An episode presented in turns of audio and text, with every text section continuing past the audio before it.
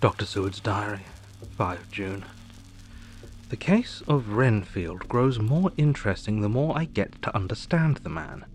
He has certain qualities very largely developed selfishness, secrecy, and purpose.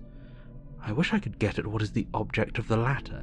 He seems to have some settled scheme of his own, but what it is I do not yet know.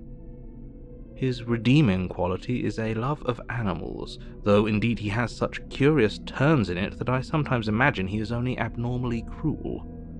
His pets are of odd sorts. Just now his hobby is catching flies. He has at present such a quantity that I have had myself to expostulate. To my astonishment, he did not break out into a fury, as I expected, but took the matter in simple seriousness.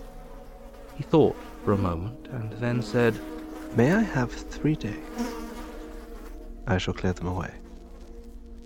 Of course, I said, that would do. I must watch him